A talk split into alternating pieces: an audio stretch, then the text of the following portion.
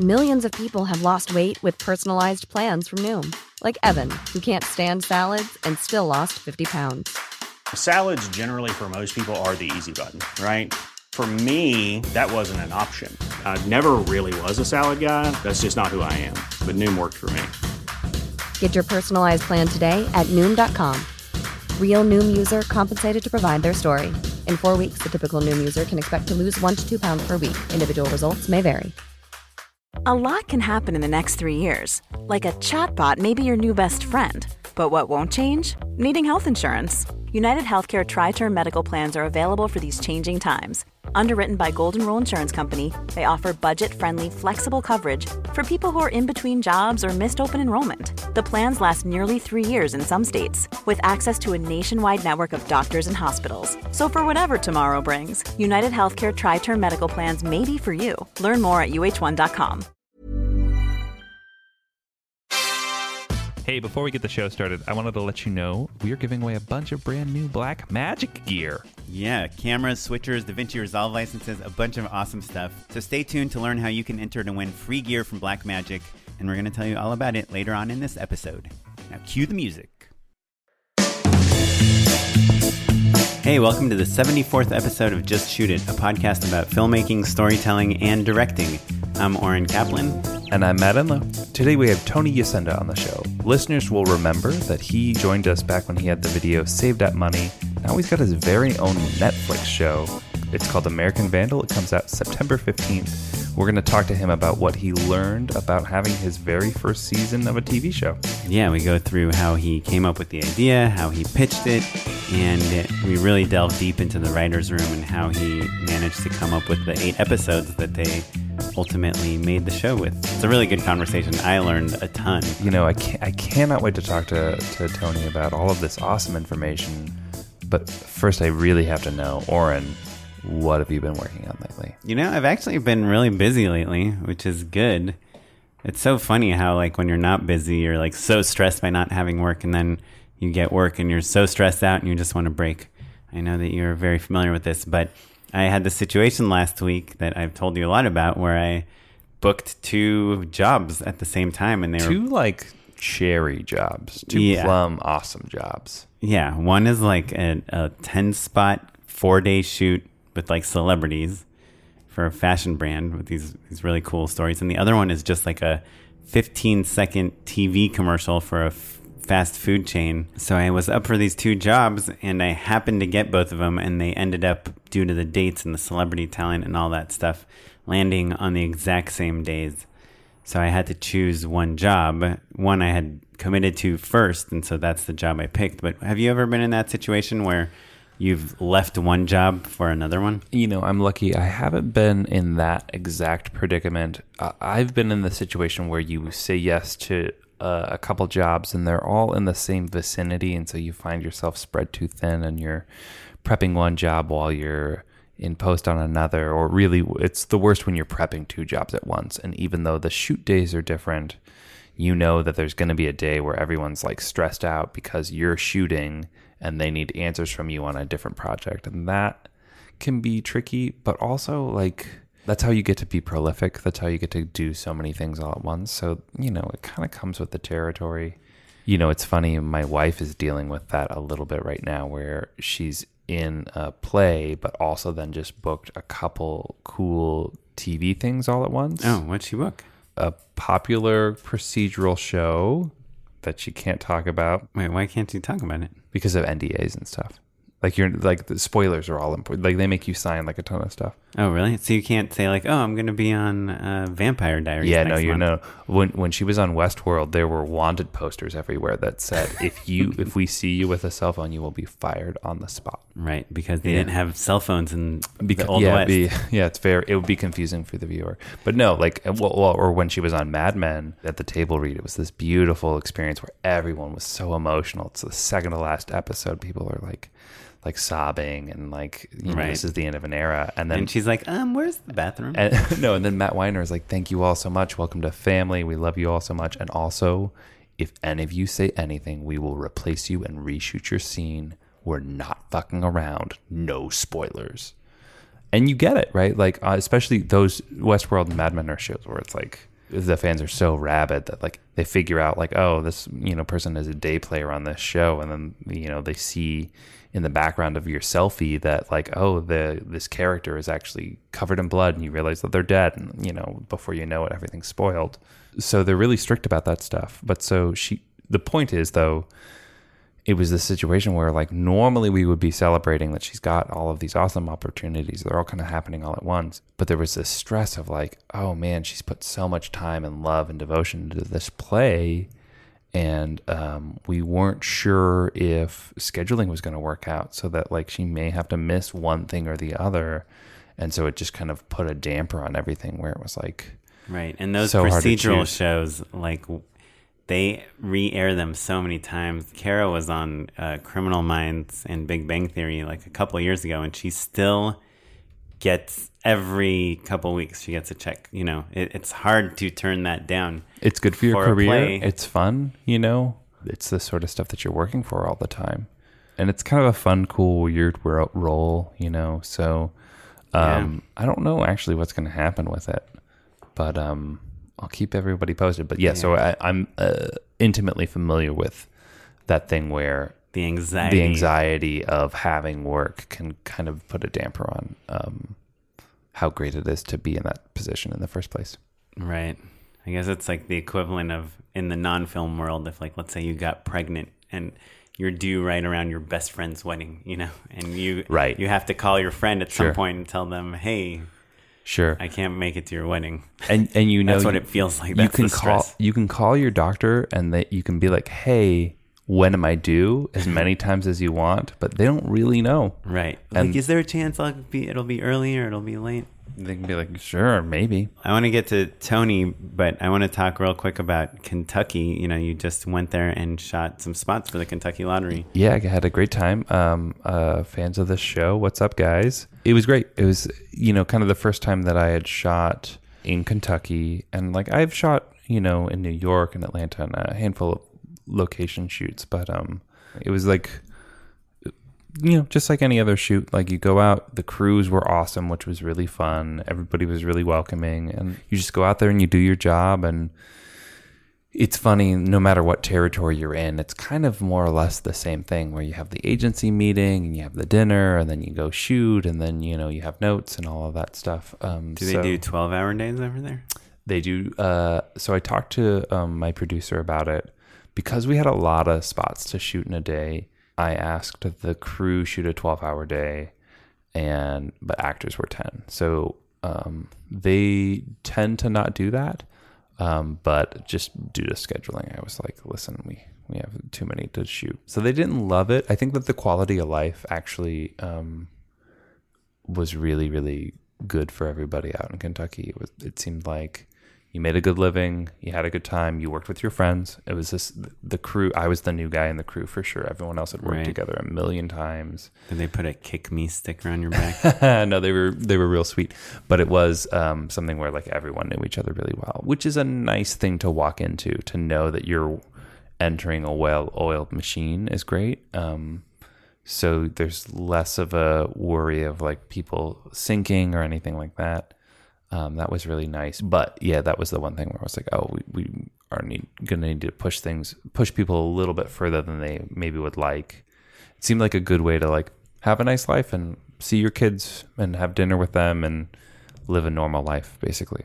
Right. And I imagine like every anyone can work a 12-hour day, but if it's standard to do 10-hour days, then you get paid overtime for those last 2 hours, right? Yeah, so there, there was just a little bit of negotiation on that front, basically. So the plan was that we would be shooting 12. Right. I wonder if there's federal or state laws. I mean, I know in California you have to pay people minimum wage. It's a law, so you can't pay a PA 100 bucks to work for 16 hours. Right. Um, but I wonder if there's anything about 12 hours versus 10 hours labor laws. You know, it's funny. I think we always talk about like other markets versus LA. And I will say there was something interesting about um, being a crew member. I was talking to you off mic about how I loved my ACs. They were really great, like great characters, really warm. Nailed it, right? Awesome work. Um, but they told me that in the greater Louisville and Cincinnati area, they were the major like the two ACs that I had because we were rolling two cameras. That was most of the ACs in that area. I kind of was like, oh wow, that's so incredible. You know, they all know each other, they all can refer each other. So if there's room in the economy for another crew member in your uh, interest level, was like, oh, I see how you can make a living and have a good time and have a cool career, basically. But but it's just on a much more intimate level. So yeah, if you're an AC and you're looking for a job, move to Kentucky. You will be 25% of their ACs. Yeah. Well, that sounds cool. Hopefully, uh, now that you've gotten a job off the podcast, you know I'm available Sure. as well. I told them how jealous you were. Oh, really? Yeah, yeah. What did they say? They were like, "Oh, we'll we'll work it out." What does that mean? I don't know, man. I I did such a good job that I'll once you go Enlow, it's hard to go back, man. I talked to a few other people, and they thought that you should probably give me a percentage of your salary. and I said, "What, like ten percent?" Most people said, "No, like 50 I was like, "Okay, well, maybe we'll land somewhere in the middle." I'll talk to Matt about it. I do wonder. I feel like the podcast has has had a positive uh, influx on our careers. I feel like it's got to be a little helpful, right? Just to keep people, keep us at top of mind or something, right? At the very least, I told you this earlier, but I rarely go to an interview with someone new where I don't end up mentioning the podcast because I always say like, "Oh yeah, we had this director from Chef's Table on the podcast, and she said this," you know. Um, so it's to me, it's just this awesome additional thing to talk about at all times. Yeah, it's pretty nice. Yeah. So thanks for listening, Yeah. guys Thanks, guys. and gals. So before we talk to Tony, let's uh, check if we have any new iTunes reviews. Ooh. Ooh, we have one. August 17th from T.A. Smith. Uh, T.A. says, Great for post production. Five stars. I've been listening to this podcast for about a year and I really enjoy it. Although I work in post production as a colorist, I really enjoy hearing about production from a director's point of view. Knowing how a director thinks helps me serve their needs when they are in my color bay. I recommend this podcast to my clients, producers, DPs, and directors. Keep up the good work, guys. I hope to see you in my color bay someday. Uh, TA, can you tell us where your color bay is? Yeah, we'll be there. up, man. Yeah, I love color. It's my favorite part. So, um, yeah, let us know, man, Yeah, or woman. yeah, TA. I mean, I'm pretty sure you work for one of my teachers. um, anyway, so cool. Well, thanks. Uh, if you guys can leave us a review, that would be awesome. Feel free to plug a project and we will talk about it. You know what I thought would be cool is everyone that sent an email to Jacob, my manager. Uh, we should just like plug their names and their like websites. Oh, know? that's fun. So even if nothing happens with Jacob, at least uh, they'll know it wasn't for not sending that email. Yeah. Um, so we'll hit you guys back if you want to be included in that call. Uh, shout out. So far, we've got how many did you say? We got nine so far. Nine. But I think nine is good because you listen to the, first of all, by the time you get around to listening to the podcast, it's one thing. And then you're like, hmm, what should I send Jacob? Nothing long, right? So, Mm-hmm. Sure. Nothing long. You have to have the the thing ready. You know, there are plenty of people who are just still like developing things or not quite quite ready to like send something out to a manager. yeah, I was pretty impressed by the emails because, you know, they're, they're, we're forwarding them to Jacob. So Sure. we're getting them. And they're pretty much like, hey, I'm so and so. This is like a tiny bit about my point of view. And here's where I am in my career. And here's like a two minute thing that I made. And here's my website. Yeah, I thought uh, they were all impressive. They were all really awesome. I think um, I was like, oh man, like our listeners are dope. My favorite start to an email was from Alex Gryboskis, where he said, Fuck it, I'll take the bait. If you'd be so kind as to forward to Jacob. Hey man, well we were happy to, Alex. Yeah. Um, thanks for taking the bait. Um, and uh, we'll keep everybody posted. We'll uh, follow up with everyone who um, uh, submitted to Jacob, and we'll see if you guys want anything plugged. Um, but it's not too late. We're still sending stuff over to Jacob. If you do want to reach out to him, whether it's for management or you know just to be best pals, you know, I think he's probably open to everything. We only got one person telling him he has a great client. Um, Dude, I, I haven't been reading these emails too closely. with someone like, "Oh man, Oren's the best." one person. Oh, said- really? Yeah. Oh man, I was great hoping day for butt a few more. nice, good work, guys. Uh, anyway, Okay, cool. Well, let's get on with the show. Thanks, guys. Tony, welcome back to the show. Hey guys. Tony Yacenda in the house. So, for uh, listeners who need a little refresher, Tony was on for uh, the Save That Money Little Dicky video that went mega viral. Um, but since then, you've had some uh, uh, greater successes. Um, want to tell us about American Vandal? Yeah, it's a new show that is going to be on Netflix on September 15th. Uh, the trailer's out. You guys, have you guys seen the trailer? Yes, we've seen Yeah, the trailer. a lot of And We might even play a little bit of it right now. I know I didn't do it. It is a shocking scene for Hanover High teachers today. The vandal spray painted obscene images on 27 cars. Oh my God. I'll never understand what's so amusing about penises. Ball hairs. The ball hairs. They're different. It's just one piece to the puzzle. This is going to take way Uh, more than just the Dick hairs. Hairs joke is so good. It's like it's like the perfect distillation of what you want the show to be about. It's like the weird forensic details of like a making of a murderer or something like that, um, but so fucking stupid. That's right. I mean, the goal is to get the audience engaged enough that they're actually, you know, by episode three, really tracking these details. Like, yeah, but the ball hair discrepancy. I keep coming back to that, and like the uh, Right. It's like in Making a Murder. It's like, but he how do you know the license plate without anyone telling him? You on want the phone? water cooler talk, or but about- or yeah, any of Yeah. that stuff. Yeah, and I want because that's the thing with these uh, these true crime documentaries. I I love them, um, and I find myself like listening to Serial, like yeah, but you know it's the Nisha call, but Sure, like sure. yeah, but I just don't like Jay's story. There are these holes, and like there wasn't a phone booth at the Best Buy, and all of these things. I keep going back and forth, and I think like you know, kind of what we're satirizing is that I'm not really concerned with the murder of this high school girl at some point. I'm just like mm-hmm. playing detective and trying to figure out if I'm a judge of character. And I think that's like, we're fascinated by injustice.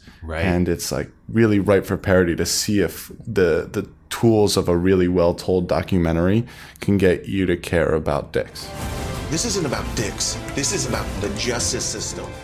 So just to back up a little bit, in case people aren't totally clear from the audio soundbite, uh, American Vandal is a show on Netflix that's like how what's what's the log line for American Vandal? Yeah, it's basically the high school version of uh, Making a Murderer, where there's a potential injustice at Hanover High School where a student is expelled for spray painting dicks all over the high school. Basically, the show is following this kid, this SoCal stoner, Dylan Maxwell, who may have been wrongly expelled for a crime he didn't commit. Right. And, And, we, we take it as as seriously as I'm explaining it to you. Like when I'm talking to the crew and I'm talking to actors, we just wanted it. We know how stupid everything is, and we just really wanted to, you know, make it feel as much like the jinx as possible. But do you know from the beginning that he did not commit, like whether he committed the crime or not? Is that something that you tell your actors and the crew, or because in the Jinx, obviously we don't know. They don't No, know. we took it, we took it pretty seriously. So what we did was, I told I told Jimmy Tatro, who plays Dylan, so he knew. I mean, I guess the full He crew knew whether he was guilty or the, not. the full yeah the full crew knew uh, if they had the scripts if you're a principal they got all eight scripts but we also had uh, oh, i did sheets for everybody because so much of how we operated was with improv uh, so I would give like the school board's key witness. I would he had like a three page document of like this is what you this is what you saw. This is what you said you saw on the day. This is what you said to Mrs. Shapiro the next day, and all of mm-hmm. these things. This is what she asked you, and then because those aren't things he says to us, but that's Right. like we Right. he knows what he's saying, and this is why he's saying this to the documentarian. But everybody has their like sheets of like what they actually believe and know. Right. Do you give right. them like any sort of motivation type thing? Like if they t- if they say anything about your wife, like change the subject, like you know, try to stay away from certain topics, Um, things like that. Yeah, I mean, Like, do they know what they're going to be interviewed about? I wanted to keep them on their toes as much as possible. So a lot of it's unusable. But I would like the first thing we shot was I sat down our our the, this 18 year old actor who plays a sophomore in high school and we went through the whole script and all the facts of the case. And the the kid worked his his butt off, and he really had like an encyclopedic knowledge of the whole world. Our lead actor, yeah. Well, he plays the documentarian. He's not. Oh, You know, it's arguable the the guy who's He's- expelled. He's the Sarah Koenig of. He's the Sarah Koenig, exactly. So the first thing we did was have our Sarah Koenig talk to our Adnan. Like the first thing we shot was like, all right, you have 40 minutes to do an interview. And that way, Oh, fun! So you're not feeding him questions or anything. That's He's- right, he- yeah. oh, he's just literally interviewing. right. So we, subject. we had a so script. good, we had a script. Sure. But if it ever felt too scripted, then we could find, you know, he's going to phrase questions in a different way because he's an 18 year old kid. And, Mm-hmm. Right. and our other actor is going to be reacting different because he doesn't know what question he's going to be asked. So those pauses and the, the stutters and everything adds like. Wait, but does the interviewer know the answers to the questions he's We've, asking? yeah, we've told him all the stuff. We've given him the sheet. He's read the script, so he knows like, you know. He knows his character's perspective, but he doesn't know how he's going to answer necessarily in Yeah. the moment. And sometimes he would like he would pause on something. I'm like, you know, Yeah. now your your Spanish class. I'm like, oh, that's right. Right, right, sure, sure. And was that a decision that you made early on? Like when you auditioned them, did you have them improvise and stuff? We got pretty lucky because we didn't vet that as much as we vetted just like executing the scene work. And it worked. The improv style worked better for some than others. Thank God our, our lead, uh, Jimmy Tatro, just like really responded to it. Because if, if he didn't work in that style, like Right. he really nailed the scene work. And we played with him in the in the interview a little bit, but we didn't know the extent of how how good his improv skills were. So we really lucked out there. And so doing like just hours of unusable improv was probably no big deal on your 100 day schedule, right? Uh, well, you know, it was a 25 day schedule for eight eight episodes, Eight half hours? eight half hour episodes, Like 30 minutes or 22 yeah, th- minutes? 30 minute episodes, so four hours of content. Oh, wow. That's crazy. Yeah, it's pretty crazy, right? Yeah, 25 days to shoot like four features, that is uh that is less like than four long features. my Go 90 show. That's crazy. Yeah, right. Yeah, I don't know where all the money goes. I, yeah, because your your budgets were significantly higher than mine, Is right? it- like, Yeah, I think we talked about that. yeah, I yeah, think yeah. Is that was that We your probably can't- Maserati out here that you pulled up? I didn't go in my That's where it pocket. went. Yeah, I Must be guess Joe Hardesty. I, I do wonder where. I mean, uh, IATSE crew, right? That's a part of it, right? Yeah, And then like more background and like better toys, I guess. I guess, but and there's so many things that are annoying too. Like, do you know, you can't direct background actors without getting Oh, a bump. You that the The. DGA stuff, That is yeah. the worst. You can't. But but things like you go to a house and there's a there's a fireplace where it's literally a button that you press to turn on the fireplace, but you need a fire marshal, you need an like a, a medic, and you need insurance, uh, and it it ends up being like th- three thousand dollars to literally to press a button. A thing that the homeowner literally does all the time. In, in the trailer, they draw penises on like a bunch of cars. Did you have to buy fun. those cars?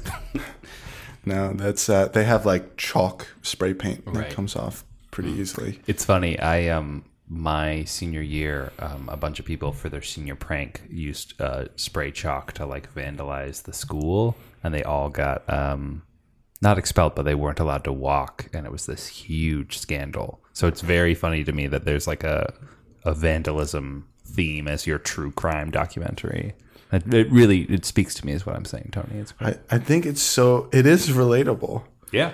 And like Yeah. in high school, you can put yourself in the shoes of like that was the biggest. like getting expelled was like Sure, was it was a big deal. That's the, it was going to go on your permanent record. so all the other sort of tangential stories about like motive and alibi and all of these other high school stories because you're in that world, you remember how important these things were at the time. So even it's Yeah. like it's the most medium stakes crime you can think of.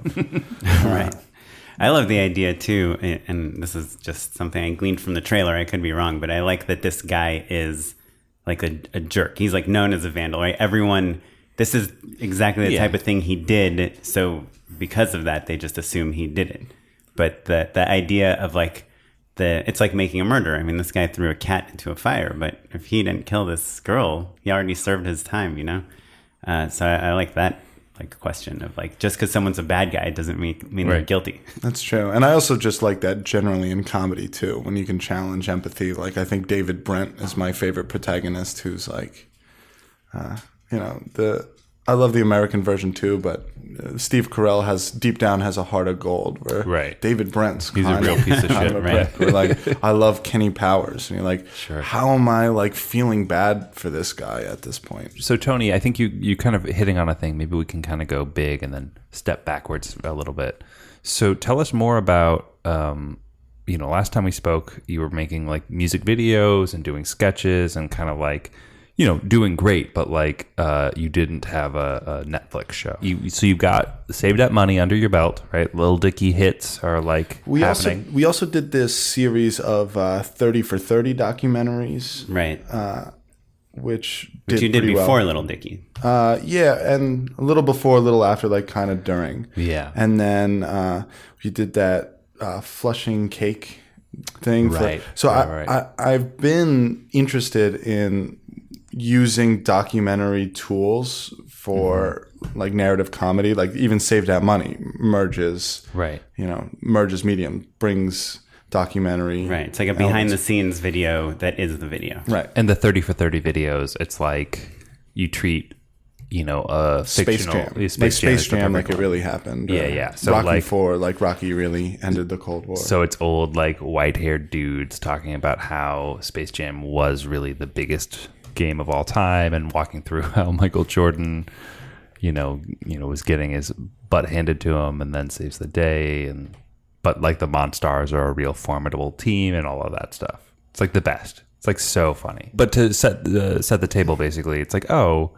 you do have like a, a track record of like solid, funny um, documentary comedy, basically.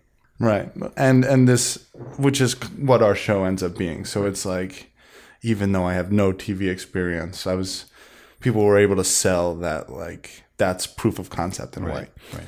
Um, and there's this guy Alec Botnick who's a who was a fan of the the 30 for 30 series we did. Right. He's at CBS Television Studios and uh He's a he's a Sixers fan, so we're just like watching the game the day I had this idea uh, with my my writing partner Dan Perrault, who I co-created the show with, um, and it's just me and Botnick getting drinks one night, and I'm like telling him this idea, and he's like he's like I like that. Let's like let's go try and pitch it. And you just came up with that idea while you guys were watching. No, it's like I came up with that it this morning, and I like had the pitch. I'm like, yeah, I felt good about the idea. Like it's really topical. I think it's a really fresh take on something that is very ripe for parody, um, and, it how was right in our wheelhouse. So how much do you have to pitch him in that at that moment? I I- mean, he's a I friend ta- of yours. I talked for like I talked for like five minutes, but I was also like I I was pretty stoked on the idea. Sure, so he like, can read it on me that when I you know like, it's I a great make this. idea, yeah, yeah. Um,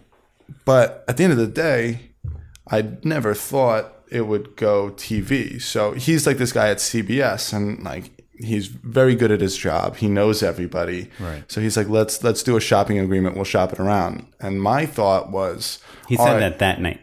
Yeah, but essentially, yeah. But a shopping agreement when you're at CBS Studios, it's like you know you do those all the time. It's Right. not like Yeah, Right. but it's basically attached. You attach CBS that night, more or less. More or less, no, nothing official or anything. It's like the day before you had nothing, and then the Yeah. next day you had. Um, and uh, the my logic for for doing it was that Verizon Go 90 or YouTube Red or one of like I, I was going to make it for them, but I wanted like two months of taking meetings. Maybe we'd get some script deals. I'd shake some hands, meet some people. People would be like, "Oh, that's a fun idea," and then I'd go make it Sure, sure. digital after.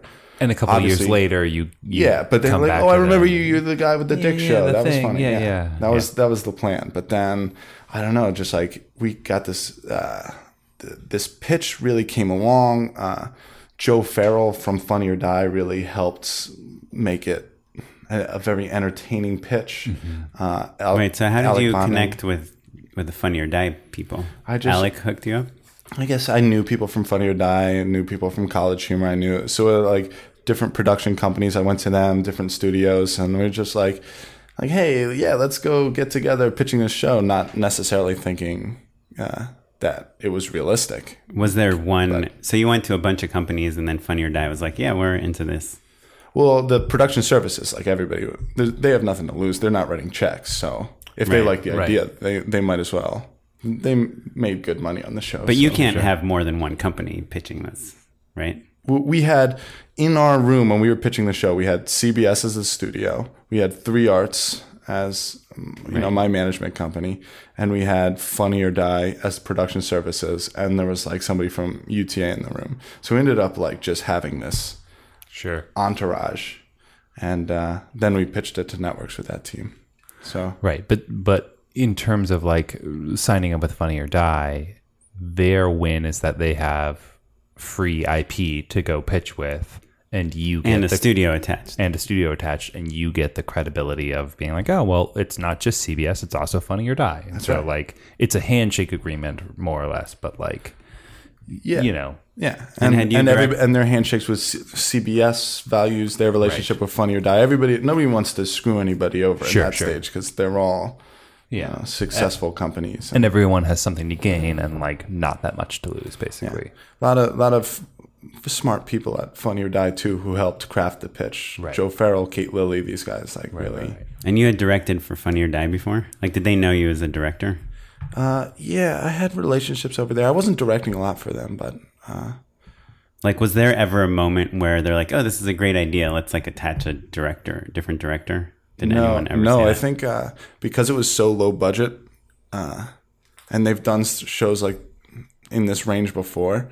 One of the toughest s- steps is like attaching the director, and Mm. so it was like almost an advantage to be like, and this guy. It's it's so funny how it works. It's like this hot young director who's doing all these great Lil Dicky videos, and like he's up and coming, and they're really like building me up. And then, as soon as that we sell the show, they're like. He's done nothing. What he's done some fucking Lil Dicky videos. Like, Give me a fucking break, Tony. Let's get let's get somebody. Wa- you know, But who is they that said that? Like Uh, you know, everyone? the the people who wouldn't like the draft that week, and Right, like, right. it was you know Yeah, someone's in a bad mood and they're like, nobody's gonna be like ah yeah, but trust Tony, like he Right, knows sure, what he like. Nor should they. Like in there, you know, I believe in myself, but why would you? right, right. Based on thirty for thirty Space Jam, you're not gonna be like oh yeah, my. This is a monetary investment that I'm very safe about. Yeah, we've got a couple million dollars riding on this guy. yeah, yeah. I was just talking about this today with a different producer. There's like this weird relationship between directors and producers where I feel like the producers are always trying to make sure you feel like they're doing you a favor by giving you the job, but they never like say like, by the way, we're getting more jobs because you did like a good job for us. You know? Can you think of any specific things that took your pitch from uh, like you having an idea and telling it to Alec while you're hanging out to being a show that people want to buy? Like, what did uh, like the Funny or Die people add to it to make it like an instant sell? Well, they always knew when we talked about the facts of the case very seriously. that We went like we were pitching a documentary, like it was a crime that really happened. And I guess my writing partner Dan would talk about, you know, Hanover High, and he would he had sheets of paper on the on the mm-hmm. table where you're like, these are the whiteboard dicks, these are the parking lot dicks, and you can see the difference. So Sure, who's going to change their, you know, their dick drawing style on, on one day. And then like the school board's key witness also claimed to have got to second base with with Sarah Pearson. So Dan is like pitching his innocence in So the yeah, he's he's basically like this deadpan Exhibit sort of A, Exhibit. B. He's right, kind of doing he's a showing performance. pictures of penises. And then I would talk more, you know, high level about execution, about how it's coming from a place. We're not making fun of these documentaries because I Mm-hmm. really love these documentaries. Like, just like in the 30 for 30s, I would I could binge 30 for 30s all Right, day. it's like so it's fiction. coming from a place of love where Yeah, like yeah. I want to use the the tools that I really respect from these super talented filmmakers to tell something really stupid. um, so, So, and it's great also because it's funny or die is in the room. You don't have to ever wink to anyone and say like, "Hey, Dan, Dan's joking," right? You get to play the joke as straight as possible. That's, Yeah. which is exactly how the show is. Yeah, and I think it was an entertaining pitch for that reason. Yeah. Like they don't like it was like half performance and half like, oh, I've never seen a show like this. This That's is really cool. That's so is great. that what Funny or Die helped you kind of develop? Is like the That was our this show? instincts to begin. Honestly, I had some some of our some of my first pitches. I got some advice where they're like, no, "That's not how you do a pitch. Like you got to come in, Mm-hmm. you say the the the setting first, and then you say your characters, and then you go say what happens in the pilot, and then you go through like a season. And it was just like, this is how you. This is how pitches work. You're was like, I think I'm going to ignore. Like you're you're very successful. Sure. I think I'm going to ignore everything you just said because that's not how our show functions. Our our show functions like, okay, so on March fifteenth, two thousand sixteen, the greatest crime in the history of Hanover High School occurred. Twenty seven dicks were vandalized, and like that's how you would start a documentary. That's how we're going to start our pitch. Right. And. uh the And it's and we just had people who Hanover. were like who are like yeah it, when you're doing that stuff when you're doing the deadpan like that's the funniest stuff do more of that and the the other like even do less of the stuff i'm like oh i like i like what you're saying and we would just go in that direction So smart. But don't you think you're you're doing what those people are saying, but you're doing it in, in this kind of creative way that's like you're saying it this is a story that takes place at Hanover High on the day that this giant thing happened. that's what i that's what i like, And this is the guy that everyone thinks did like it. i'm not going to talk about set and now here are the characters and this is what this character's like this is what this character's like Right. like you should you'll be able to to gather who these characters are through Right. me talking about Right. it like case data Through through the performance, which is how the show will function too. right. And I think that made the pitch funnier, but I think the laughs that we got in the pitch are kind of come from the same place that we get laughs in the show. Mm-hmm. Yeah. Where we're you're getting character information based on case data. Yeah, in- that's in so fascinating too because I feel like maybe if you were pitching a more conventional show tonally, then it's easier to go ahead and do a conventional pitch, right? But you kind of have to make sure that the people that are buying the show from you get it, Right. right? Because like if they're like there are no jokes in this documentary, this is just like a crime drama, right? Then then you're in trouble and like the show isn't going to really find its home. I you know com- what I mean? completely agree. And you know, who knows if the if it's gonna I'm very proud of the show, right? I think sure. there's genuinely never been a show like this where it's just fully committed to like feeling like a like a crime documentary. Like you've seen mockumentaries a Mm-hmm. lot, but this level of conviction to such a stupid thing is like and it's possible it hasn't been done for a reason. sure. And and we'll and we'll see. But for me, like that's the show that excited me. And if you wanted me to water it down or make a different version of the show, I'm not interested in catering the pitch to make the show that I wouldn't be able to make good anyway. I had this conversation with a friend yesterday about a title, how like the title of whatever your thing is has to like tell people the tone Right. of what what the show is.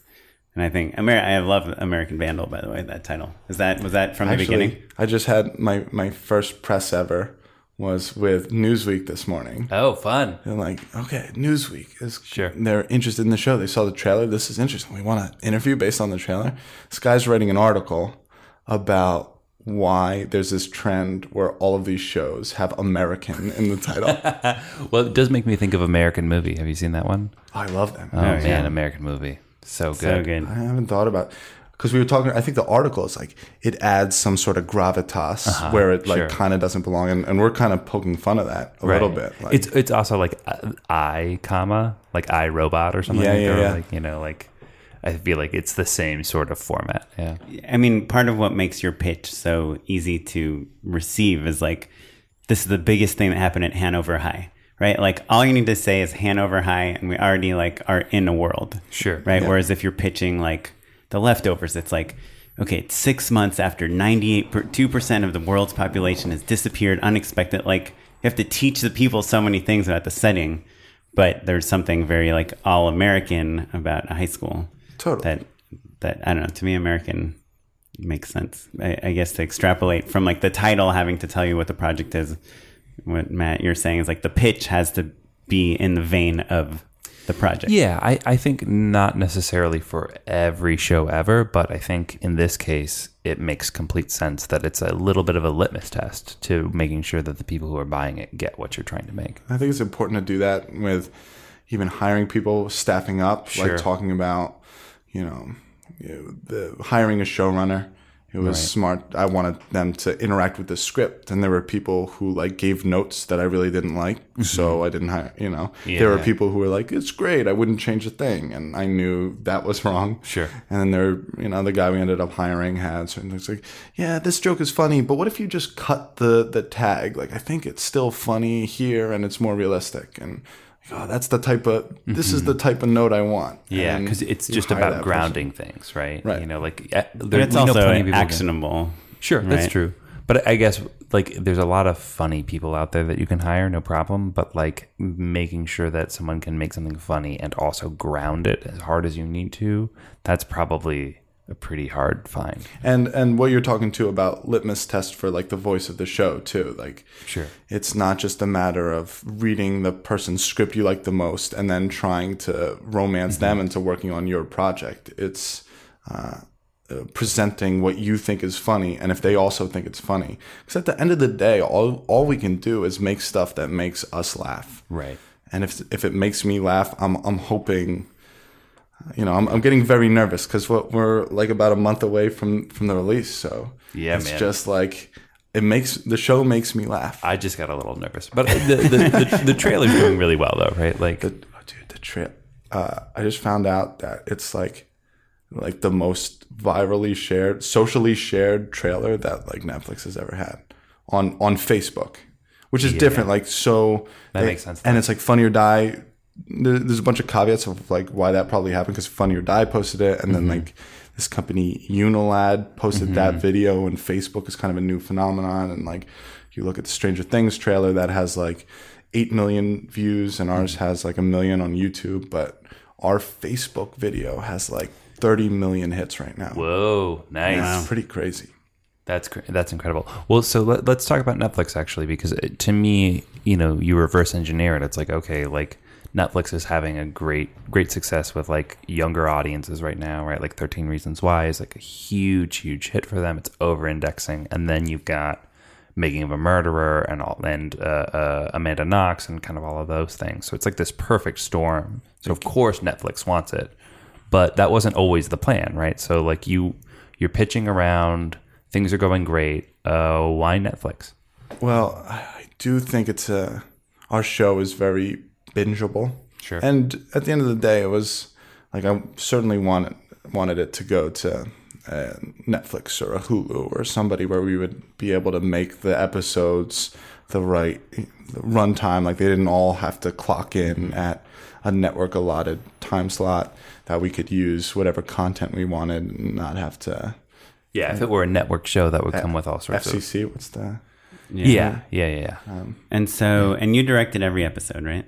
That's right. Yeah. And how did you interact with the showrunner, like in terms of making the show? showrunner was was super supportive. Yeah, I Like, was think I think there were times where like I was getting probably there were some doubters uh, or or people that you know if if I had a less supportive showrunner, it could, things could have played much differently. But he. Uh, He's very supportive throughout. He, we had the idea. We came in with like a spine and like what we knew more or less the major turning points of the season when we went into the writers' room. But he, I'd never been in a writers' room, and he just like ran the whole thing. He'd be at the whiteboard, like uh, you know, the room would be pitching an idea, and it would be bumping for me because it wasn't like I'm like, oh, that wouldn't happen in a true crime documentary. So he'd be like, so how can we address Tony's issue by doing this? And he would like curate the room, and he was like, he's a super talented writer himself. His name, his name is Dan Lagana. uh he did. Uh, a show called Zach Stone is going to be famous on. Uh, it was on Oh, right. MTV. It was yeah, Bo a Burnham Bo show. Burnham show. Yeah, yeah, that's right. Um,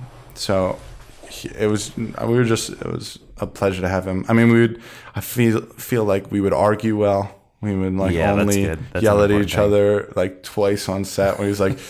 Like you're done. You, you, that was your last take. No, I need two more takes. That only happened like only happened a few times. It Well, was like really good. He's partially responsible to bring the show in on time and budget, right? Yeah. And are you? He also knows I'm a first time director that nobody had. You know, Uh, right. there's a lot of lot riding on. So Right. But I mean, you're not really a first time director. I mean, you directed like a ton of stuff. They they don't care at all. they don't care a little. And then now that it's done, and now that they like That's great news. now that they like now that they like the stuff, then they're like, oh yeah, no, those Lil Dicky videos are great. I yeah, he's now it's back to like they care about the other stuff. But I think Right. like when they're in it, like Right. But so, good. How much are you worried about the budget when you're on set directing since you're not the showrunner? I was worried about the budget because I don't care. Well, I shouldn't say this, but like I'm just trying to make the show the best show it should be. Uh, but I knew uh, we were shooting it like a documentary, and I saw the post schedule I was given, and I was like, "This is yes, I'll approve it, but that, this is not going to happen. Like we're going to go, we're going to need more time with this. Yeah, yeah. So I can't like I was very conscious about coming in on schedule on budget for this shoot because I knew I needed that money in, in post, and I did. So thank God that worked out, And because uh, then- we we had to extend post like not as much as we thought. I thought we would. Sure. honestly. we, we extended it like two three weeks, but So, so talk to us a little bit. So you're on set, right? And you're kind of trying some unorthodox ways of shooting, right? We were talking a little bit about that off mic, and even previously. Which, which, by the way, Yeah. I gotta throw you guys some credit for. I think you did an episode with Oren Brimer, yeah, yeah, uh, who talked about doing improv take first. Uh, so, like, I told you we did the talking head interviews, and I would run it purely like an interview first, where I'd let him just run and do it. Um, but then, like the sc- scenes that are more scene work, w- the way he talked about it just made so much sense to me where if uh you know if you do the improv take second they've already like they know the beats and it's just like alts on the architecture that's already there that they've already built out. And it might go off by a degree or two but it's not going to be a- an entirely different thing. Or if you just don't tell the camera people the blocking and you like sure. just let it happen. Anything can happen, and that's so important for the format of our show because Right. we would end up shooting what's scripted. But if it ever felt too scripted, then you could find an awkward moment or like a weird pause or something that like wouldn't make a normal show because it's too weird, uh, but it would make a documentary because that was the best coverage you had. Right. The stuff that you would uh, cut out of a normal show is kind of what you need to manufacture in a mockumentary. That- Yeah. exactly. Yeah. It's funny because um, on the Go 90 show that I did, uh, it's a mockumentary as well. And there were plenty of moments that I got super stressed out because I realized I'm about to call action and I don't know what the second half of this take is going to look like. Right? Like I like I've I've roughed things in for people, but I intentionally they're not improving quite the same way that it sounds like you guys were, but blocking was very rough so that my camera team didn't really know where they were going to go so that things would get messy and hard. And um, from a pre visualization standpoint, that's like pretty stressful and shitty because you're like, well, like I know who, I know things are going to get covered, like this camera's on that person, that camera's on the other person. So like I'll see their faces and stuff, but I don't know if the shot's going to be good or what.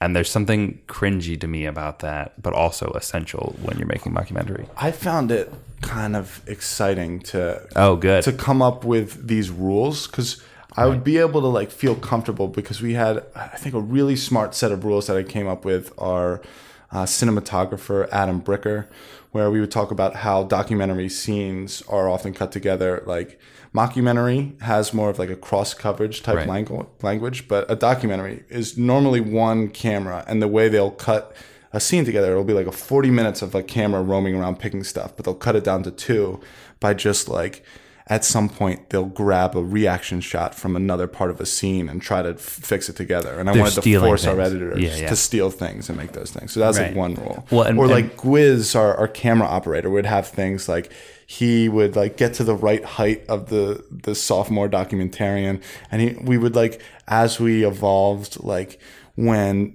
he when the actor was talking over his shoulder, like okay, now you can't be panning or opping or zooming, and like maybe the the framing should be like falling off a little bit and stuff, and just like Oh, oh, as they're talking to him? yeah, as Yeah, they're yeah. ta- it- or That's as great. he's talking to them, as Yeah. he's like, well, well, Miss Shapiro, what do you Sure, think sure. about this? If he has that line while opping the camera, he can't be like zooming or anything. Naturally, he's going to kind of his attention is going to shift into something where he's conversing rather than operating. Right. Yeah. so like those rules, once you have those rules, uh, for me it was like not knowing how it's gonna end in the shot was almost invigorating because Yeah, you yeah. could just be like, I, I believe, I believe in the madness of of the rules that we've created. That's fun, man. Oh, and we should also say Bricker shot Amanda Knox and Uh, Chef's, Chef's Table. Table. Yeah, yeah. and that's House right. of Thrones, the Quiznos video. Oh, did he? yeah. he's a he's a really smart guy. Yeah, he's good. Um, yeah, I, I didn't know he shot Amanda Knox or Chef's Table.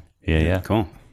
Um, It's the right guy for the job. Yeah, seriously. So let's rewind back, and I'm going to get into a selfish portion here because there's a chance I might be show running this show, and I'm like, there's the things that are stressing me out, which are mainly the writing part. How did you figure out like what each episode was going to be? You said you had kind of a spine, you knew where you wanted it to end, and some milestones. But when you got into the writers' room with the showrunner and everyone, how did you know like? Here's what's happening in episode one, and episode two, and episode three. Well, we just invented certain things like, you know, they find where they find the spray can was something that wasn't in the pitch, but then that was a three episode arc, and mm-hmm. you ended up. So where does that go? And it's just like you're bringing different things, and you're just filling stuff out, and it moves. And we had we had ten weeks and really s- smart people, and How many people were in the room? it was really fun. I had ten people, Ten writers. ten writers, And did and how many episodes? Ten episodes. uh, eight episodes. And so, how did the writing get split up? Uh, the, a lot of the writers were in teams, so. Nice. The the McManus brothers are Two for one. for a while. I wrote it with the I wrote the first episode with Dan Perrault, my writing partner. Our showrunner wrote the second episode, and then uh, a bunch of other Mike Rizzolio, Lauren Herstick, Jess Meyer, uh, and Amy Pocha and Seth Cohen were the other writers. Oh, cool. Seth Cohen from the OC. Yes, that's I know. The, I know Cool the guy. get, man. So good. Um, first, you have kind of what happens from beginning to end, and then you start trying to figure out how it fits in the episode structure. That's right. And then, I mean, when we got into the room, I, I did want the first week to be like, let's and let's throw everything against the wall too. Like if maybe maybe somebody else entirely did it, or you know, Right, whatever. right. Like, And were there instances where you were like, "Hey, let's watch The Jinx and Making of a Murderer," and you know, all- all of the kind of obvious texts, and then say, "What's our analog of, you know, Steven Avery throwing a cat in a fire or finding a key piece of evidence?" Were you ever like trying to cherry pick the tropes of those? Everybody was really good stuff? about doing Yeah. their homework and coming in, so we had that language where, yeah. like, we would have.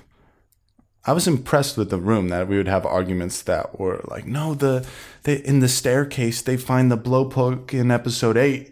Uh, like, Mm-hmm. no, that was episode six. And like the fact that we're having like these detailed arguments. I mean, pe- Yeah. people really like shared shared that language, which was which was fun that people really cared about the show. Yeah. And then, do you feel like you have some sort of obligation to like surprise people, like do crazy stuff, like you know, in like Game of Thrones style, where you're like are killing off a character randomly, like in episode six? Like what what do you do in that those ten weeks of writing to make sure that this show is surprising people and they're like can't wait to get to the next episode? Well, we, I mean, it's like, it's looking at a lot of the references and the stuff that I loved about these true crime documentaries and like, what's the stupid high school version of that turning point? What's the stupid high school version of this cliffhanger right here? And, uh, uh, just making sure that it, it was always the audience is always the the engine that's carrying the show is whether or not like tipping the scale one way or the other on Dylan Maxwell's innocence, and like I like to think there are there are stretches of of three minutes that won't get a laugh, but people will be like trying to figure out the prank call records Sure, sure. or and and thinking about something so stupid is in, on a meta level very funny. yeah, you know You know it's it's absurd to be thinking about it. Yeah, I, I actually think the if a broad audience is gonna like the show, I think they're gonna miss some of the the humor. Mm-hmm. So if we were gonna like broaden it up even more, it wouldn't be adding more jokes. It would be mm-hmm. making the mystery even juicier. and that's, I mean, that this is how in success this this show runs. And I think like for me, I you know, I, I think it. I think there's never been a show like it. So Sorry, I'm just I haven't I do not have a lot of writers room experience, so I'm just like uh, asking these questions for myself. But so let's say so it's week one of your show. Let's say it's day two. You guys are all ten writers are in there. Well, let me ask you, how far is the creative on what you have now? Um, we have well, we have kind of our main characters worked out. We know we have the pilot. We know where we want the characters to get to at the end, and that's that's pretty much it. We have like an ideas for the middle that there's kind of three of us that are really coming up with it, and a lot of the ideas like two of us like and the third person doesn't like, and we're like, well, let's just keep this for now. We'll find something better. Um, and then we're working on it with CW Seed, and they have expressed some they, they have some thoughts on things they, they want us to do, like make things a little more sophisticated, maybe add a couple female characters, that type of thing. But, you know, we're, we're very at the very beginning stages of figuring out, and we know the show, the tone, the feel, like the pilot, how the characters interact, but we just don't really know what happens in episode three or four or seven or ten. So that stuff's fun, man. You're in. That's a really fun part of the process. It's like the at least for honeymoon phase, right? Yeah. Yeah, you find the stuff. I mean, there are frustrating parts. Like you go down a, you might have a, a day and a half where you've gone down a road and you're like, "Fuck, it doesn't work." Like that's the worst. It, it does happen, but it's, you know, you trust the process. But what's the like? What are the nuts and bolts of the process? So it's like your second day of in the writers' room. What does your showrunner say? He stands at the whiteboard and he says, I- I "Okay, think- guys, Yeah, I think there is something weird about uh, the fundamentals of like literally like who sits where and like what do you write on the board and what don't you write on the board. That can be like a little intimidating because you know the, there's no textbook for it, right? He had one, two, three, four, five, six, seven, eight in like columns, and it would just be like, okay, this could happen here, and they were like, sure, And so he, little you things guys, you're filling in like a like a cork board, and he would erase, and all right, maybe well maybe that was that's an episode four thing, um, and you know I would be like. I'd be like, Dan, ma- maybe we should. Can we work backwards a little bit? Can we talk about like seven and eight? And then it's like, okay, let's. And then we would shift gears, and we can. Um, and is there some sort of structure to a season that's maybe like feature like? Like, do you know you want to have some like big failure, like in episode six or something? You know, um, like an end of act two type of moment, or oh, that's interesting. Like in the in the stru- in the the arc of the season. Well, for true crime documentaries, like in the Jinx, you find about the cadaver le- letter in the penultimate episode, and like, so that was one of the things we kind of modeled our structure off of. Like the climax happening in the penultimate episode was something we, you know, we looked at, um, and we looked at like you would have something like oh you find about the second murder of making a murder at the end of the pilot okay like there's a big turning point there and you just see how they did it in the stuff i mean i guess we had a very clear Yeah, direction that we wanted to go that yeah. that helped us Yeah, but I think that that's probably true for everybody uh,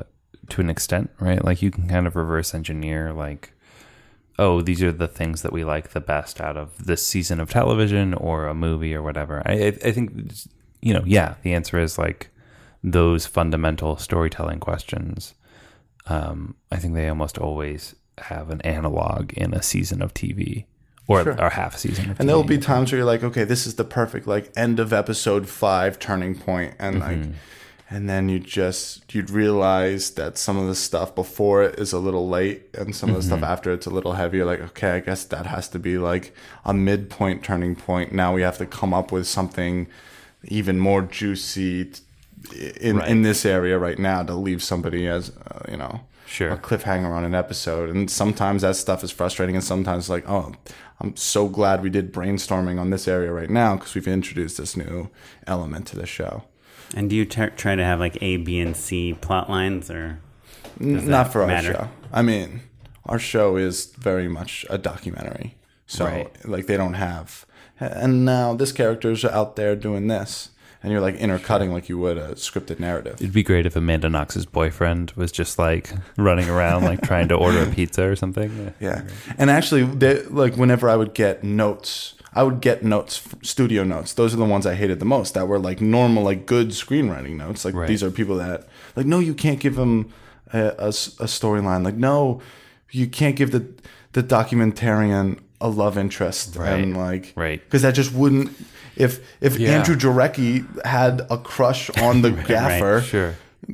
They would. It just wouldn't be in the documentary. I'm sure maybe that happened. Yeah. The Jinx is pretty linear, but making a murder, I mean, we do go off on Brendan's story for quite a while, right? That's Like, true, but it's all of the pe- like uh, when I would get stuff about the documentarian or something like something that didn't belong. And when we go off on on Brandon, it's still about this miscarriage of justice. We would never purely go off on like, but these were his hobbies, and these were like, Sure. it would be Yeah, like yeah. this is. You know the kind of idiot he like. This is this is how this this guy is susceptible to a, a coerced confession. So this is why we're going into this story. So we could tell these high school stories as long as there was always a true crime reason into it. Um, and we we stay pretty steadfast to those rules, which is why I think it's a pretty unique show. Um, but it's so tempting to be like, oh yeah, but you could just have this nice little moment between the documentarian and like no, but it doesn't. It wouldn't happen in Making a Murderer. And uh, if we end up like making concessions, then what are we doing with this show? Right. If if you're doing it all, you're doing nothing. It's kind of a nice gift too, because uh, there's a part of me that's like, well, yeah, it would be fun to like give the documentarian a crush or something like Right. that, right? Like, like the you know, the Parks and Rec spin-off version of that, right? That's not really a mockumentary, but like it's shot that way. You would do that, you know. The Office would do that, right? Um, Yeah. but because there's such a strict dogma around these specific films and it's relatively narrow right like the you know you've got basically from the thin blue line to the jinx and like that's kind of it in terms of like time you can you can watch every single genuinely great true crime documentary and that's not true for most genres of fiction right it- it's exploding. It's get, they're getting more and more because people like are loving the genre. sure but, I it's, a, think it's a the joke- watchable amount the joke of our show is that you're just used to this language now. Right. And if it's not in that language, the audience, even subconsciously, e- even if they're not like, "Oh, I hate this scene," they're like, "Oh, but I'm," but secretly, I'm watching this like high school story. I'm not watching a true crime documentary. Right. I'm watching a high school detective story. And once that switch changes in their mind, I think we're losing so many of the other. Jo- like, I think the ball hairs joke doesn't become as funny, and I think Yeah. it just like it ends up really cutting the legs out from what we're trying to do comedically. no that's totally true and who knows if it's going to work? It works for me. It makes me laugh. But uh, you know, on September fifteenth, we'll find We'll out. find out. So, uh, were there any other rules uh, along those lines that kind of helped you stick to your guns on that stuff?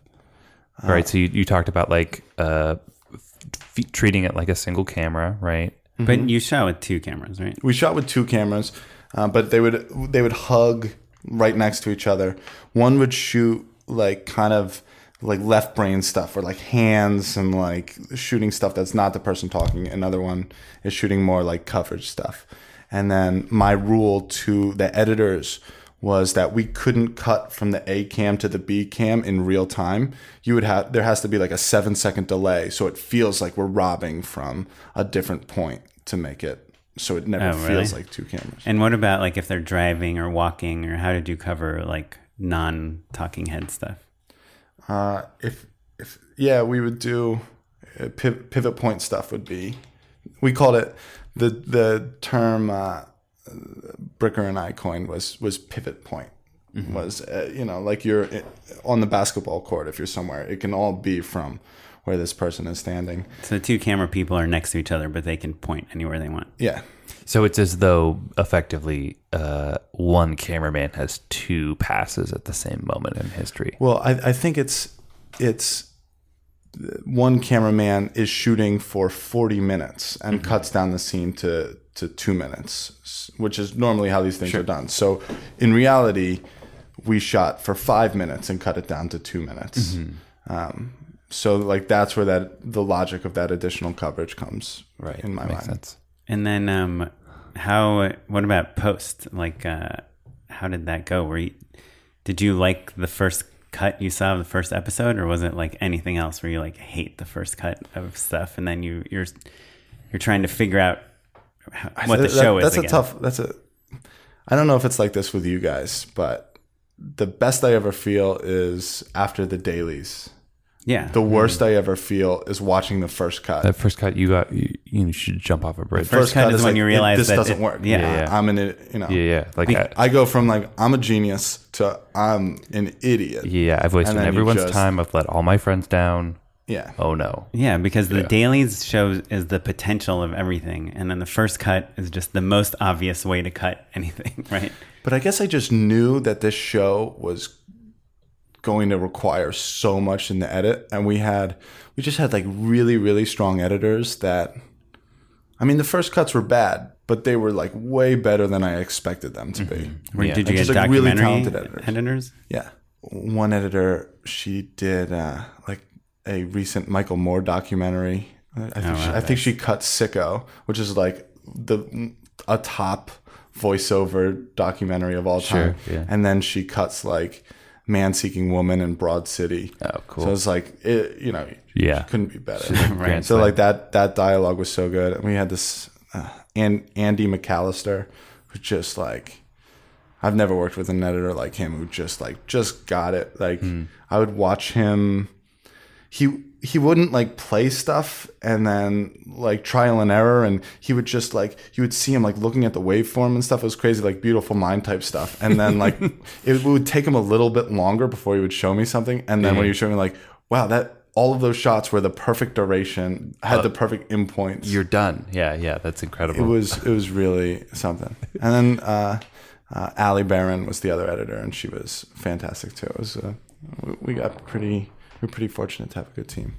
And wasn't again? I'm asking selfishly. Like, I kind of feel like for our show, eh, for any series I've done in the past, it's like that first episode takes us so long, and when you're really rushed on the first episode, and they're like, "Let's edit episode two and three and four and five like all at the same time," they So so for us, three editors going at once. So Right. I'm I'm on the pilot, sessioning on the pilot, while like every day I would at night see the other two cuts and like try to make a Mm-hmm. laundry list long enough to keep them busy for the day. Right. And if they weren't working, okay, I guess you could start taking inventory of footage for episode five, which is the next episode you're editing or something Mm-hmm. like that. And so you you still tried to prioritize getting that first episode in a really good Yeah, shape would go- beforehand. Well, because Yeah. that's where you're determining like Sure. where you put if you're going to use lower thirds, right? Or if the music, if you need music or not, or yeah. It's also you're the rebuilding most- the format. probably the most nervous I've ever been in my life is like that's if, Yeah. if because the studio you know they didn't love every draft of our so if they hated the first luckily they really liked the first cut and Right, right, right. all of a sudden like all of those notes that they were giving me for you know Right. Now they make get it, basically. yeah and now Yeah. they're like no you know what cut this scene it doesn't feel like true crimey enough I'm like that's what I've been saying the whole time and it was that that was so rewarding like in post production Yeah, when the yeah. notes started to become uh, to agree with what you've Yeah. been saying this whole time. yeah philosophically like even if i didn't agree with all of the notes like usually philosophically they were trying mm-hmm. to accomplish the same thing i was trying to accomplish which wasn't always the case in like the writers room and it was cool how it sort of evolved that way And you got to edit the pilot before anyone saw it, before Netflix saw it. yeah and i guess you know since i was creator and director uh, normally that's two passes so it was Right. it was a little more nerve-wracking too because Sure. you know it, you don't have I- a buddy happened- to be like, and it yes, happens you did it right, Yeah. Tony. Yeah. But Well, there's the I- I- showrunner, I- and I also had Dan Perrault too. Sure, I guess that's true. I had Yeah, my co-creator. Yeah, yeah. But it wasn't. Yeah, there, there's a little bit of a thing, especially when you're trying something unique, of like worrying that maybe you didn't express yourself clearly and that you're getting what you wanted, but that no one else knows what's coming. Yeah. You know, like I think about, I think Tim Nackashi, uh, episodes and episodes ago, talked about how like sometimes he feels like he's the only one who knows what they're shooting while they're shooting it. And And you there's feel like you're on an island. yeah, yeah, exactly. And so I can imagine trying to do a show like this and then being the creator and director and being kind of the were you the only person in those editing sessions or were your showrunners Yeah, but that was somewhat, but more be, just allocation of resources to get stuff done. While like Mm-hmm. I can say to Dan, like, all right, we need some talking heads here, and he was going through interviews and he was coming back with selects like, okay, this would be funny because he's coming from like a writer perspective too. Mm-hmm. So I never felt truly naked, like it was just me because Dan and I have such a uh, Sure. and both Dan's, the showrunner Dan Lagana and my co-creator Dan Perrault, uh, they were both people that I did feel like if I was going in the wrong direction, Right, uh, you can bounce something off of them. They, They- and they would come in like Tony, are you sure about this? Have you thought about this? And Yeah, yeah. there were times where like, oh yeah, of course. Right. Yeah, it's awesome to have someone that like is gets it at the same level that you do on set because that's when you fall when you don't have that when you are on the island is when like the AD is like you know don't you think you should just p- shoot coverage of this just like an insert shot here and you're like well my whole thing is like there's no insert shots in this Sure. and they're like yeah but you may let's just pick it up and then they the producer's like yeah let's just get that shot and then you know your show is like all insert shots right, Right, yeah. at the end of the day Well, and it's hard because, you know, we've all done enough where it's like, we've been wrong before. You know, we've been like, fuck, why didn't I get that insurance shot? You know, like I dug in my heels because, you know, that fucking AD shouldn't be pitching ideas right now. Or doesn't he know we ha- don't have enough time or whatever? Yeah. And then there's been time, the opposite, of course, is true as well. I find that the opposite. I had those opposite- in the writers writers room too, where I had like, I'm like, you know what? No, no, we don't. They're not going to suspect that person as a suspect. We don't need to address that. Like, I don't want to shine a light on it. The audience isn't going to care. And then they're watching the cuts, like, yeah, that's every everybody's going to think that, aren't they? So we had to do like a quick little reshoot to Right. address something that one of our writers said in the room. Sure, And if I just yeah. listened to them, Yeah. you know, Yeah, I find more often than not, it's like my instincts, like somebody can like talk me out of them very easily, and then Mm-hmm. in the, the edit, I'll be like, "Damn, I should have." Like I should have just trusted myself. I do agree with you, Oren. Like that, I've had more of those circumstances where I've I, I'm I want to make a crazy decision. I'm like, I Mm-hmm. feel like this is gonna work, and then there's too many people like, yeah, but that's not how it's done, and Mm-hmm. you should do it this way, this way. And then eventually, I, yeah, you, I mean, And- I know that's not like- how it's done, and like, I don't want to like look like an idiot at the end, Right. Right, Right. and then and, AD is like, you're, "And we are running editing, It would have worked. It would have yeah. worked. Totally. yeah, I think about that especially when I acquiesce, and it's good, but bland. You know, like oh, this is just a regular thing that I made, and we're all aiming to make something special. To me, most often when someone is questioning your judgment or pushing you away from something, it's in an effort to play it safe and like the way that they've done it before, and that makes a thing that is safe and is familiar, and that's the worst yeah. and and especially at a show like this, you know, like if, if it was like ah, it's a my new take on a family sitcom, you know, it's those battles maybe aren't quite so hard, but this is something weird, you know. Yeah.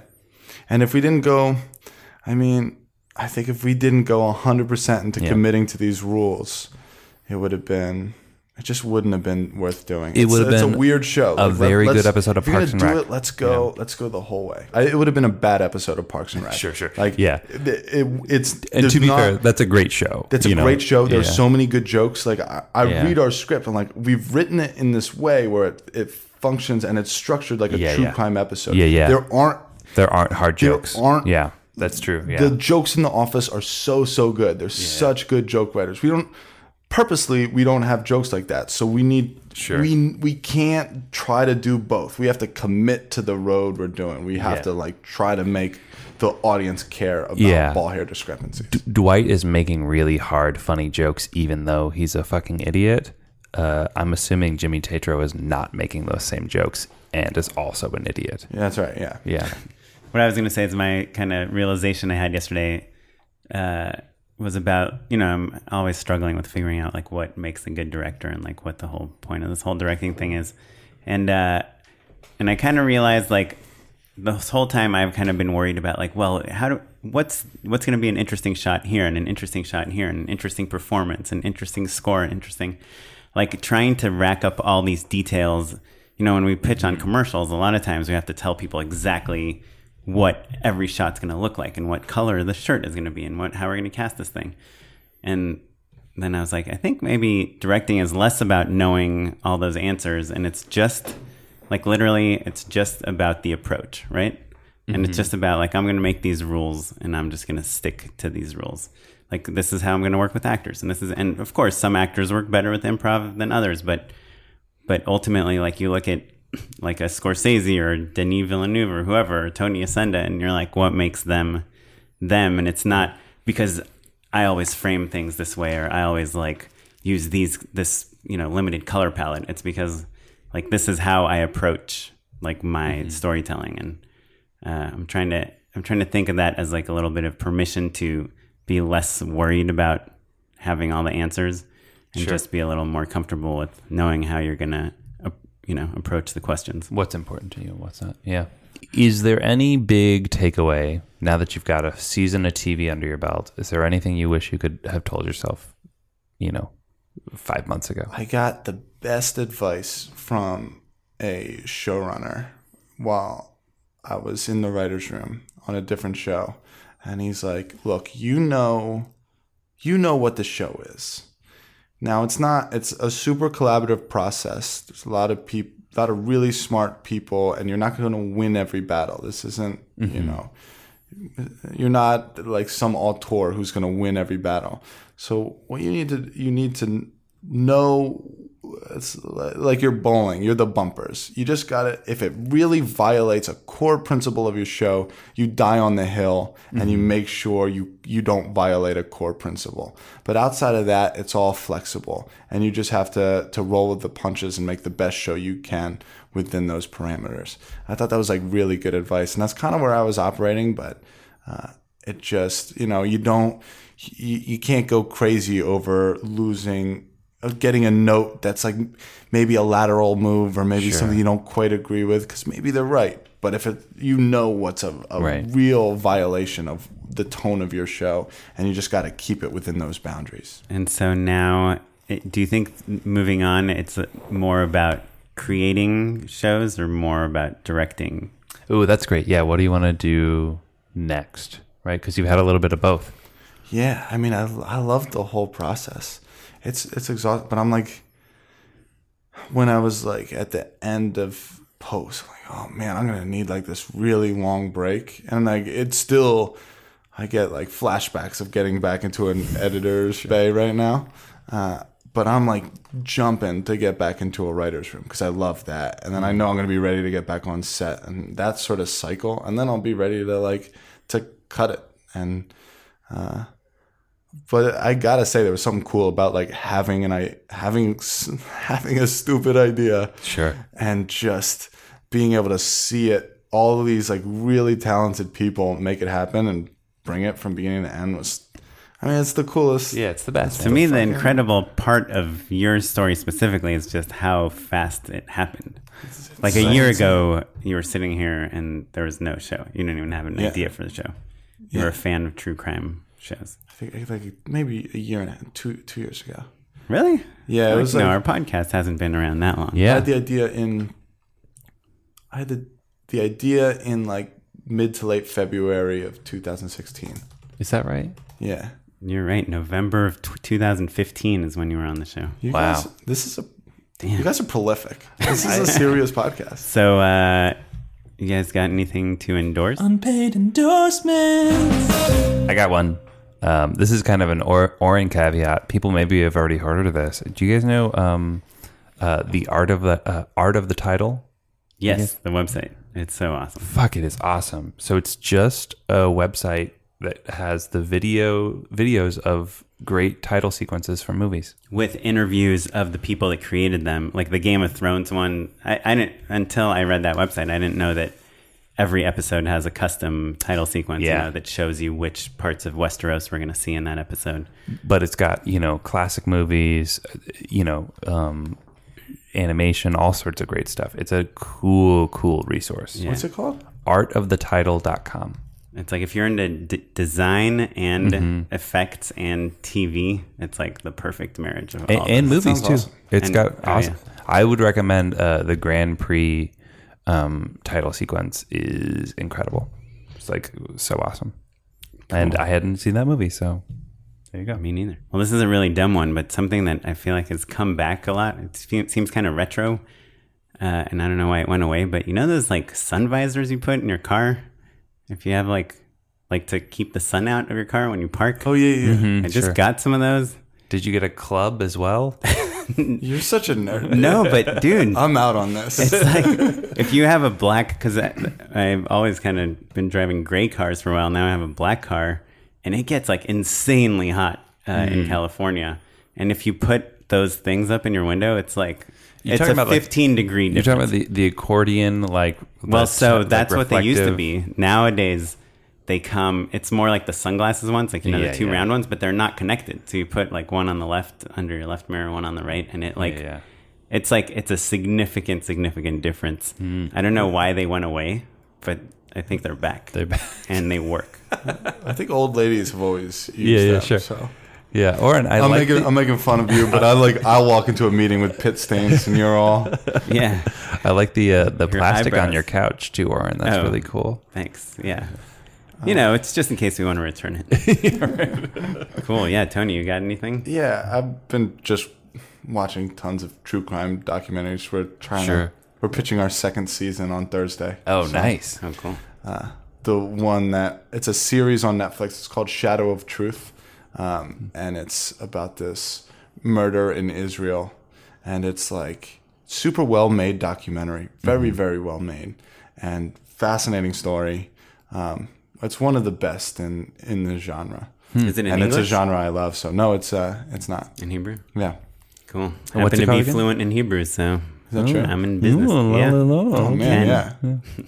Anyway, well, check it cool. So, uh, should we find out more about you on Yeah. your Twitter feed? Yeah, Tony, how can we uh, find out more about you and, and learn more about American Vandal? T Yacenda is my that's my handle for for both. Although I I'm the worst Twitter follow ever, so I wouldn't advise. I've tweeted like five times. Well, what Perfect. about American Vandal? It comes out September 15th on Netflix. Yeah, All eight episodes at once. on on Netflix. You got Netflix. Do you right? Put it on your watch list? How many Yeah, do you you go, man. recommend people watch at a time? Uh, Eight? I think you do. I think you do four and four. Yeah. Like two Do it, weeknights? in a, do it a weekend. okay, weekend. A two two hour two Yeah, that's not too bad. Oh, but two, yeah, they're two half hours. hours.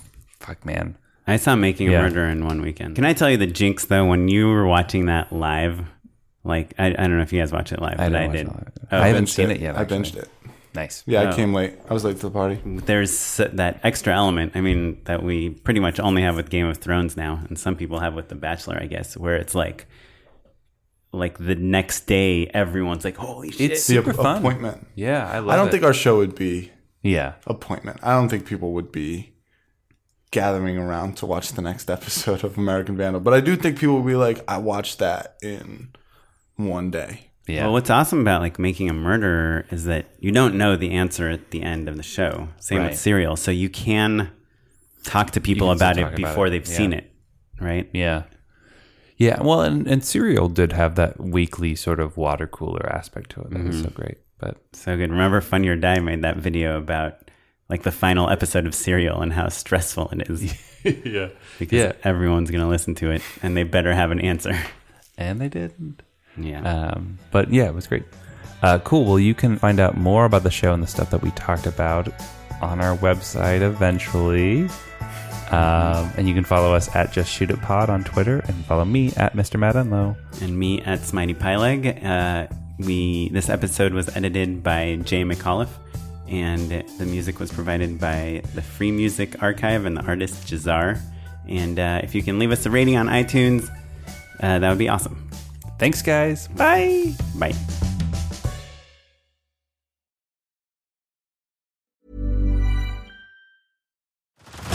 Head over to Hulu this March, where our new shows and movies will keep you streaming all month long. Catch the award winning movie Poor Things, starring Emma Stone, Mark Ruffalo, and Willem Dafoe.